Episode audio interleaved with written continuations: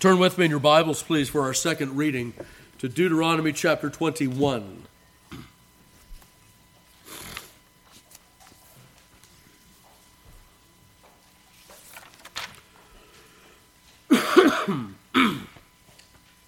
Thank you, by the way, for your prayers for me. Um, last week I was, you know, a little bit down. Uh, two weeks before that I was okay. Three weeks before that I was down. Been kind of up and down thank you for your prayers. I'm feeling pretty well today. Just got a little bit of, uh, you know, like I said last week, uh, some reruns, you know, some bad reruns, but we're still uh, on the mend and in good shape, so thank you. All right, so chapter 21 of Deuteronomy, verse 1. Hear now the inerrant, infallible, and inspired word of God. If one be found slain in the land which the Lord thy God giveth thee to possess it, lying in the field, and it be not known who hath slain him. Then thy elders and thy judges shall come forth, and they shall measure unto the cities which are round about him that is slain. And it shall be that the city which is next unto the slain man, even the elders of that city, shall take an heifer which, is, which hath not been wrought with, and which hath not drawn in the yoke. And the elders of that city shall bring down the heifer into a rough valley which is neither eared nor sown, and shall strike off the heifer's neck there in the valley. And the priests, the son of Levi, shall come near, for them the Lord thy God hath chosen to minister unto him, and to bless in the name of the Lord, and by their word shall every controversy and every stroke be tried. And all the elders of that city that are next unto the slain man, shall wash their hands over the heifer that is beheaded in the valley, and they shall answer and say, Our hands have not shed this blood, neither have our eyes seen it. Be merciful, O Lord, unto thy people Israel, whom thou hast redeemed, and lay not innocent blood unto thy people of Israel's charge, and the blood shall be forgiven them. So shalt thou put away the guilt of innocent blood from among you when thou shalt do that which is right in the sight of the Lord. When thou goest forth to war against thine enemies, and the Lord thy God hath delivered them into thine hands, and thou hast taken them captive, and seest among the captives a beautiful woman, and hast a desire unto her, that thou wouldest have her to be thy wife, then thou shalt bring her home to thine house and she shall shave her head and pare her nails, and she shall put on, or she shall put the raiment of her captivity from off her, and shall remain in thine house, and bewail her father and her mother a full month. And after that, thou shalt go in unto her, and be her husband, and she shall be thy wife. And it shall be, if thou have no delight in her, then shalt thou let her go whither she will, but thou shalt not sell her at all for money. Thou shalt not make, her, make merchandise of her, because thou hast humbled her. If a man have two wives, one beloved and another hated, and they have borne him children, both the beloved and the hated, and if the firstborn son be hers that was hated, then it shall be when he maketh his sons to inherit that which he hath, that he may not make the son of the beloved firstborn before the son of the hated, which is indeed the firstborn. But he shall acknowledge the son of the hated for the firstborn by giving him a double portion of all that he hath, for he is the beginning of his strength. The right of the firstborn is his. If a man have a stubborn and rebellious son which will not obey the voice of his father or the voice of his mother, and that when they have chastened him he will not hearken unto them, then shall the father and his mother lay hold on him and bring him out unto the elders of his city and unto the gate of his place. And they shall say unto the elders of his city, This our son is stubborn and rebellious. He will not obey our voice. He is a glutton and a drunkard and all the men of his city shall stone him with stones, that he die. So shalt thou put evil away from among you, and all Israel shall hear and fear. And if a man have committed a sin worthy of death, and thou hang him on a tree, his body shall not remain all night upon the tree, but thou shalt in any wise bury him that day. For he that is hanged is accursed of God, that thy land be not defiled, which the Lord thy God giveth thee for an inheritance. May God add his blessing to the reading and hearing of his most holy word. Four sections to the chapter. In the first section, we have a man that is found somewhere between two or three cities, dead. He's obviously been slain. He's not died by natural causes. He's got some sort of injury that identifies that a murder has taken place. No one has seen it, no one can testify to it. Um, the amazing thing about this passage is that although no one has seen it and no one can testify to it, there's still something that must be done because of the great value of human life as created in the image of God. So, although there won't be anybody punished for it, there's no witnesses to come forward to talk about it. Uh, still, there is a ceremony that must be performed. And so the responsible parties become the nearest parties. Um, this is not because they're the guilty ones, this is because you have to make a decision. There, there needs to be a ceremony set forth here that the land be not defiled with innocent blood. Normally, the way innocent blood is atoned for with regard to the land in ancient Israel was by the blood of him that shed it. But there's no blood of him that shed it.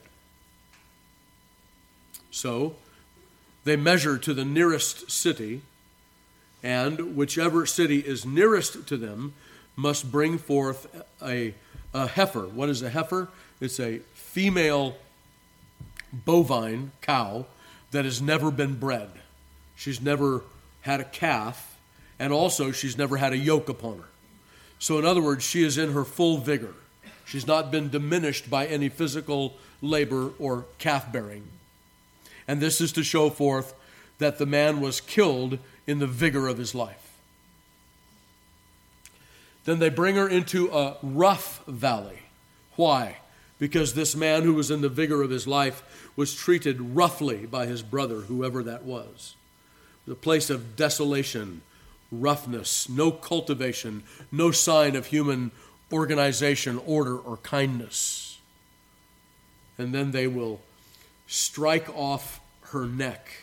In other words, that heifer must be killed in one of the most gruesome ways ever, because it is a most gruesome crime to lay in wait for someone alone and slay him in the middle of nowhere and leave his body to rot.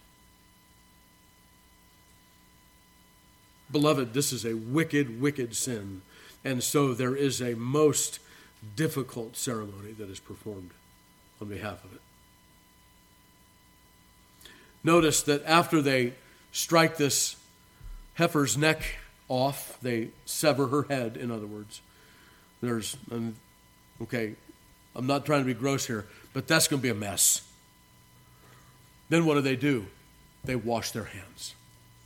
They wash their hands over that heifer and they say, Our hands have not shed this innocent blood. Right? Well, their hands would be covered with blood, and yet their hands are washed now. Right? Their hands are washed and they are they enter into an oath before the Lord their God in saying what?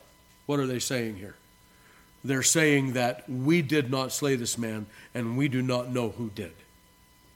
They, they are, in essence, entering into an oath before the priests and the elders of the land. Right? And then what does the Lord say at the end of that?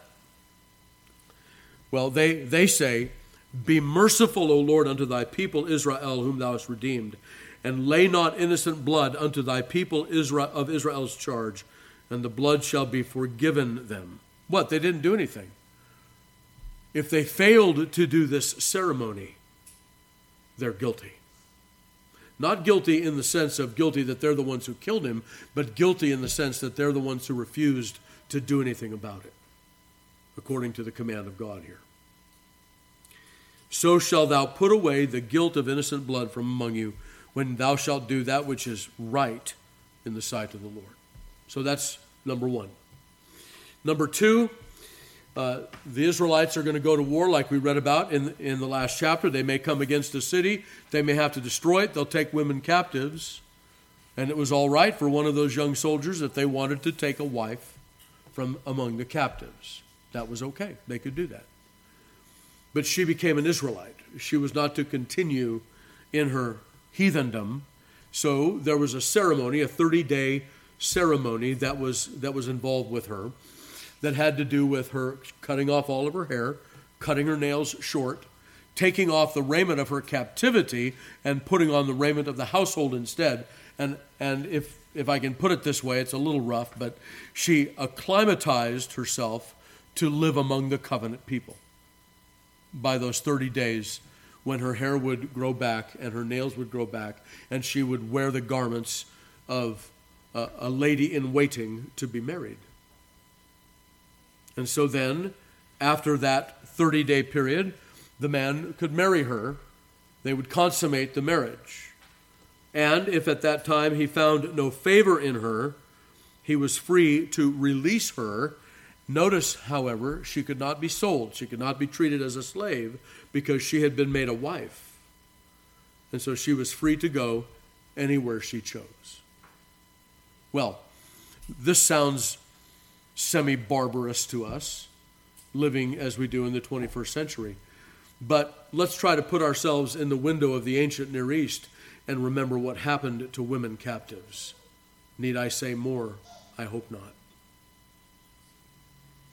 This is a very dignified, a very humane, a very human and gracious way of dealing with a woman like this. It is indeed remarkable in the ancient world. So that's number two. Number three, the rights of primogeniture, verses 15 through 17. And so we see here that there were times in ancient Israel when men married more than one wife. Beloved, this is never good in Scripture. Never good. All the way from the beginning to the end, right? The from Genesis to Malachi. We, we read in Genesis that although God had a residue of the Spirit, He made one, one wife. And in Malachi, I'm angry with you, the Lord says, because you've forsaken the wife of your youth. Okay, so let's remember that. That it's always been one man for one woman. That was the standard. Yes, I know many of our patriarchal heroes had more than one wife. That's a sad thing. We should be grieved to know that. Never did it take place in such a way that there was a blessing in that household. It was always a trouble to that household. Okay, so with that said, there's the condition here if a man have two wives. Okay, so whichever one of them has a child first, that's his firstborn, the beginning of his strength. And as the beginning of his strength, he inherits a double portion. And it doesn't matter if he's the, the son of the favored wife or the not favored wife. The rights of primogeniture stand with the firstborn son because that is the one whom God brought forth first. And God knows what he's doing. And we're not supposed to doubt that. So that cannot be gainsaid or undone. All right, then in uh, verse 18 to the end, we have the stubborn and rebellious son. I will say that this is not a seven year old. This is a son that is that about whom the judgment can be made, he is a drunkard and a glutton. So he's an older son, still living under the purview of his parents, but he will not hearken to them. He's a grief unto them. And, you know, we always look at a passage, or we often look at a passage like this, and what do we say? We say things like, uh, "Oh wow, what a what a terrible thing! Those wicked, wicked parents." Perspective, perspective, perspective. This is the last resort for those parents. They have had this boy in their house since he was born, and they have done everything in their power to raise him. They love him. They don't want to see him slain, but they have a greater regard for the rest of their family and a greater regard for the, for the nation around them. They know that this son, if allowed to come to the full blossom of his adulthood, will end up being a grief or worse, a criminal in the land. And so, as a last resort, they, they bring uh, him to the elders of the gates and they say he is incorrigible. He does not listen. He's stubborn, rebellious, who will not obey our voice. He is a glutton and a drunkard. And all the men of his city shall stone him with stones. What are they doing? They're taking the word of these parents, these mother, the, the, this mother and father who bring their child to the gates of the city, weeping that there is no other recourse. And yet here it is. And so he is stoned. And then finally, the last portion, 22 and 3, teach us about the cursedness of hanging on a tree. Uh, most of our minds will immediately run to our Lord Jesus Christ, who became a curse for us, being hanged on a tree. That's good divinity. You should think of that. But they were not to defile the land because the land was a type of heaven, so you'll not leave him all night on the tree. You will hang him and then you will bring him down and you'll bury him. You will treat him with that kind of human dignity that belongs even to criminals, right? That's the end of Deuteronomy chapter 21. So much more there on the sixth commandment again, right? As we saw, and also on the fifth and eighth commandments. All right, well, let's stand and continue praising God in the singing of Psalms. Again, we're singing about the visible church uh, from the Psalter and its, and its.